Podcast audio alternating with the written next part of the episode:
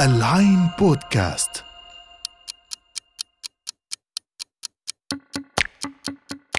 الساعة 25 الساعة اللي بتيجي بعد ما نقرأ نص أو نشوف فيلم. ونلف مع شخصيات خيالية برا الزمان والمكان. أنا سلمى أنور وحنتقابل أسبوعياً بالساعة ال 25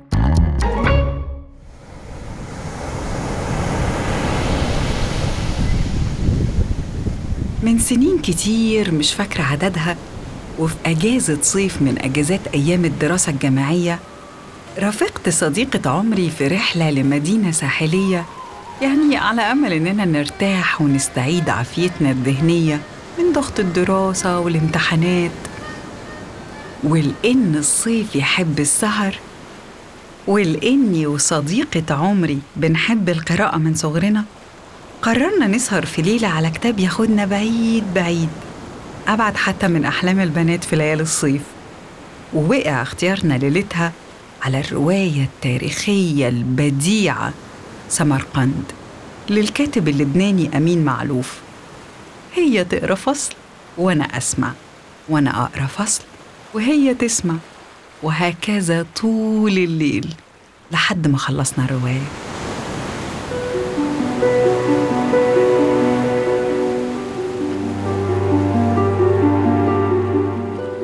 الفصول اللي كنا بنتناوب على قراءتها كان في فصل كامل عن تنظيم الحشاشين وزعيمه حسن الصباح.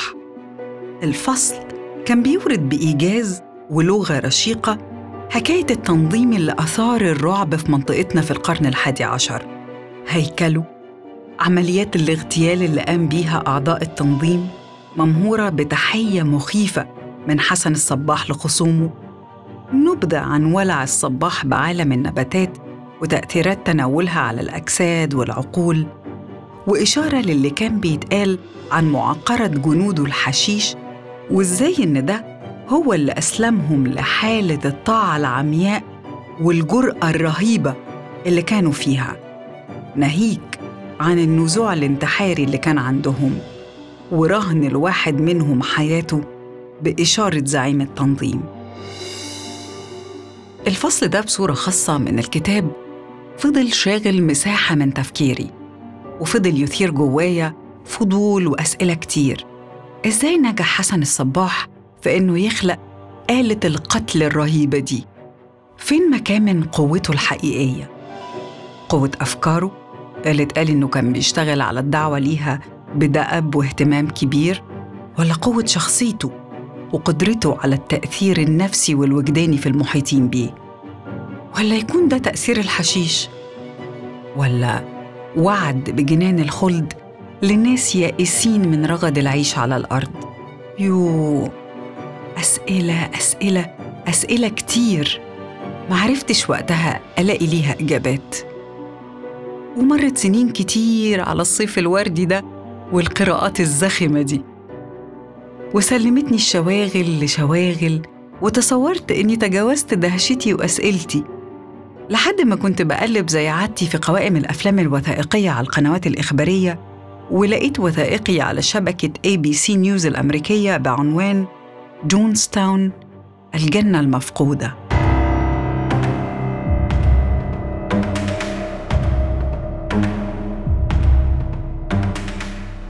الجنة اللي بيحكي عنها الوثائقي وبيورد شهادات حية على حكايتها هي الأرض الموعودة. اللي استضافت طائفة أنشأها رجل اسمه جيم جونز في ستينيات القرن العشرين في الولايات المتحدة. بعد ما عمل لها توليفة كده خاصة من الأفكار الماركسية والمبادئ المسيحية ومنحها اسم معبد الشعوب. العمل الوثائقي ده قائم بالأساس على شرائط فيديو بيرجع تاريخ تصويرها للسبعينيات من القرن الماضي من داخل مقر الطائفة. بالإضافة لشهادات أتباع سابقين لجيم جونز اللي اتقال في أوصافه حاجات كتير قوي ومتنوعة ومربكة زي شديد الجاذبية مضطرب نفسياً ذو حضور طاغي وشخصية آسرة مصاب بجنون العظمة منحرف وطفل كبير سادي. ويمكن الأوصاف دي تدينا فكرة عن طبيعة الشخص اللي بنتكلم عنه وعن نفاذية تأثيره في محيطه. أما الفكرة الحلم اللي قامت عليها الطائفة فهي فكرة العدالة الاجتماعية. وضم المنبوذين من الملونين والفقراء والمهمشين في مجتمع مثالي يواجهوا من خلاله العالم اللي نبذهم وحطهم على الهامش. وفي السياق ده كان طبيعي تلاقي صور كتير متداولة لمجتمع معبد الشعوب بتجمع أمريكان بيض في نفس الكادر مع أمريكان من أصل أفريقي. والكل على وجهه ابتسامة ابتسامة مودة وابتسامة انسجام ورضا. ودي كانت رسالة معبد الشعوب للعالم وجزء من البروباغندا اللي نجحت تستقطب عشرات من الأتباع للطائفة في الوقت ده.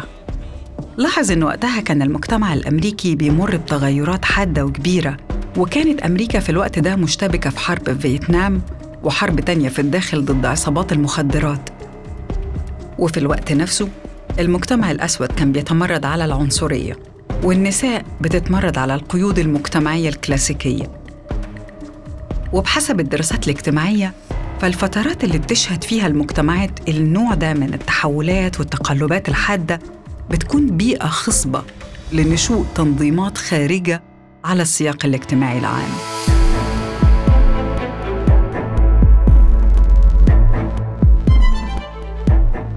وجنة جين جونز المفقودة ما كانتش استثناء من ده فبرغم أن ظاهرها كان محاولة لخلق مجتمع منتج بيزرع وياكل من زرعه وبيقضي أوقاته بيصلي ويرنم ويبني ويعمر ويغني بس من قلب الصورة الزاهرة دي خرجت شهادات عدة بتأكد إن جيم جونز كان شخصية شديدة الاضطراب شخص منحرف ومهووس بالسيطرة على الآخرين بشتى الطرق. يتلذذ بعقاب أتباعه بدنياً ولا يتقبل النقد ولا المساءلة ولا يتورع عن الكذب وتزوير الأوراق الرسمية لحيازة ممتلكات الآخرين بالحيلة. ناهيك عن تشجيع أتباعه على قطع علاقتهم بأسرهم وأصدقائهم خارج مدينته الفاضلة. وزي ما قال عنه ابنه في شهادة موثقة عليه أبي كان مدمنا مدمنا على المخدرات على العلاقات الجسدية وعلى ممارسة القوة على الآخرين. حكاية الجنة المفقودة وطائفة معبد الشعوب انتهت بأكبر عملية انتحار جماعي مسجلة في التاريخ الحديث. 200 طفل وأكثر من 700 بالغ. تناولوا سم السيانايد برضا وقناعة استجابة لدعوة زعيم الطائفة اللي قال لهم إن انتحارهم هيكون رسالة احتجاج على قبح العالم. وابتدى العالم يسأل أسئلة مش بعيدة من الأسئلة اللي دارت وبتدور حوالين حكاية حسن الصباح وأتباعه. ليه أتباع جيم جونز أقدموا على الانتحار الجماعي؟ بالاستسلام والرضا ده؟ وإمتى فقدوا القدرة على إنهم يقولوا لأ؟ وإزاي فكرته ودعوته نفدت لعقولهم وكانت أقوى منهم مجتمعين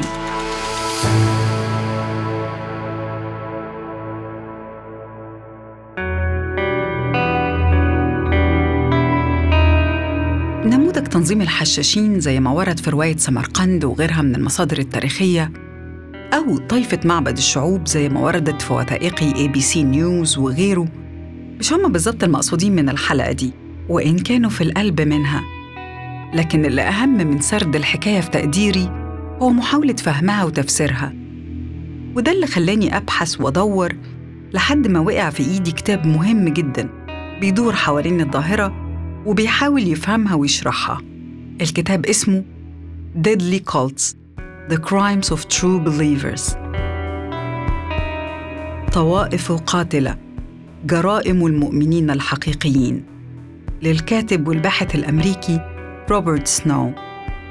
الكتاب بيضم بين غلافيه شهادات نادرة ومهمة جدا لأفراد انتموا لجماعات وطوائف وأخويات مختلفة مارست نشاطاتها المريبة بشكل سري وبيورد حقائق مختلفة عن عمليات التجنيد في الجماعات دي.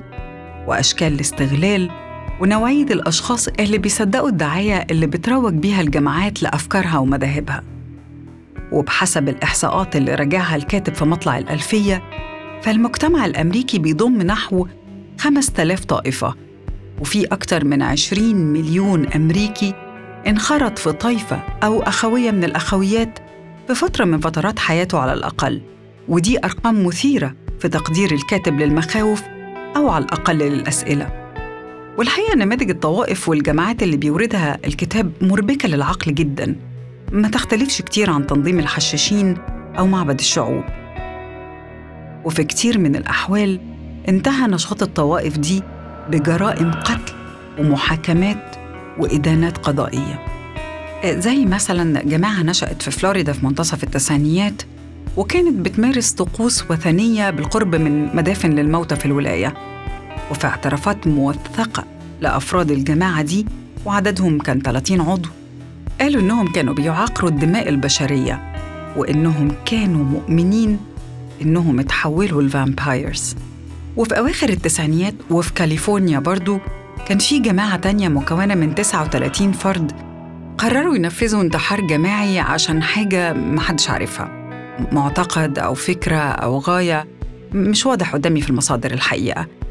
بس هو المؤكد يعني إن الاشتباك مع الأفكار اللي الجماعات دي بتلتف حواليها ومحاولة إخضاعها للمنطق مضيعة للوقت.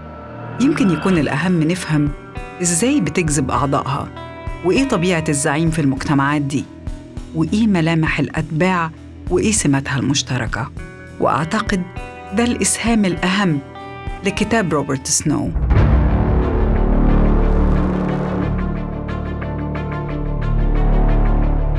الكاتب بيقول إن من بين السمات المشتركة للجماعات والطوائف إنها بتطالب أعضائها بقطع علاقتهم مع أسرهم وأصدقائهم القدامى وأحياناً بإحراق صورهم ومتعلقاتهم الشخصية اللي ممكن تفكرهم بحياتهم السابقة. وما فيش مانع كمان إن الطائفة تمنح العضو اسم جديد علامة على ميلاد جديد مرتبط بالجماعة وزعيمها وإخوة الفكر أو المذهب.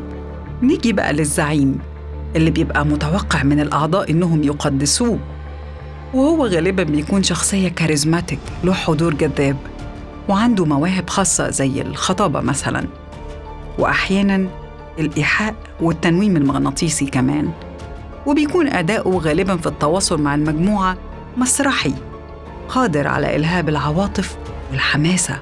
والزعيم ده غالبا بيقدم نفسه لأعضاء جماعته بوصفه بيتلقى وحي ما أو إنه مدعوم من السماء أو عنده قدرات خارقة للطبيعة. يعني لازم يكون في عيونهم سوبرمان.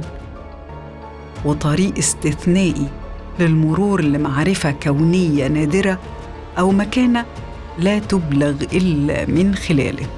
أما الأتباع فهم ناس عاديين. زيي وزيك. وفي أغلب الأوقات بيكونوا متعلمين تعليم راقي جدا وعندهم تصورات مثالية عن العالم أو فاكرين إنهم قادرين يخلوا العالم مكان أقل قبحاً. أيا كانت كواليس الإنشاء والتجنيد والتلقين في الأخويات والطوائف اللي من النوع ده فالشاهد هنا إن الأمر محتاج دراسة وفهم.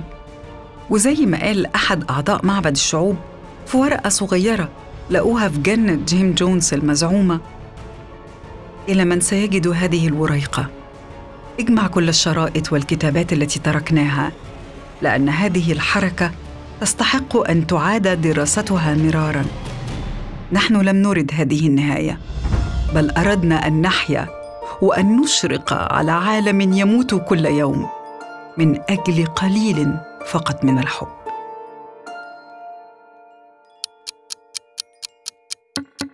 بكده؟ تكون خلصت ساعتنا ال 25 النهارده. خلونا نكمل كلامنا في حلقة تانية وساعة 25 جديدة تجمعنا. ما تنسوش تسمعونا على موقعنا align.com slash podcast وعلى مختلف المنصات Apple Podcasts، Spotify، Google، Deezer، أنغامي و SoundCloud فتكم بعافية. العين بودكاست تسمع لترى العالم.